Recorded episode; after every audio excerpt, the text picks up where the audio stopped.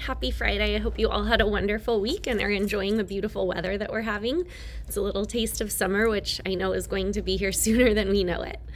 Um, for I'll get to what we're doing next week in just a minute, but the first thing I wanted to mention was that in our updates and announcements page, both of the walkthrough presentations are linked. So for fifth grade, it's the walk through the American Revolution, and for sixth grade, it's the walk through the ancient world.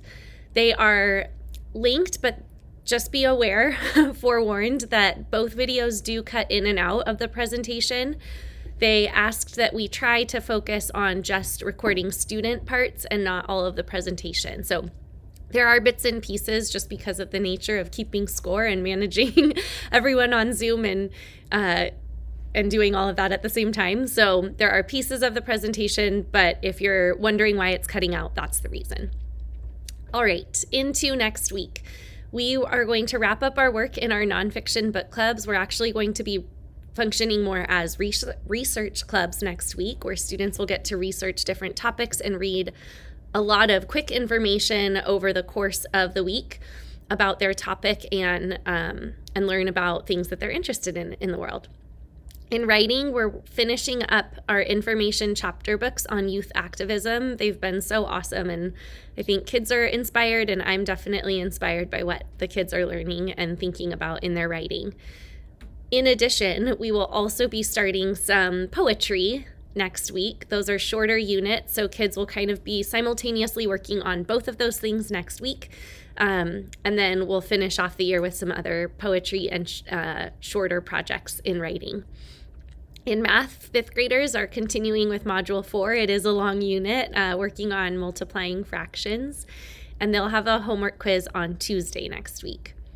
In sixth grade, I am very proud of our sixth graders. They have finished the end of the year testing. Those scores will be uh, sent out to parents at the same time across the district. I don't know the date uh, currently, but as soon as I know, I'll let kids know when that information will be coming. Uh, we will be going back to our area and surface area unit that we were unable to finish earlier this year because we wanted to get some of the main units in before the end of the year testing, so we'll finish that up.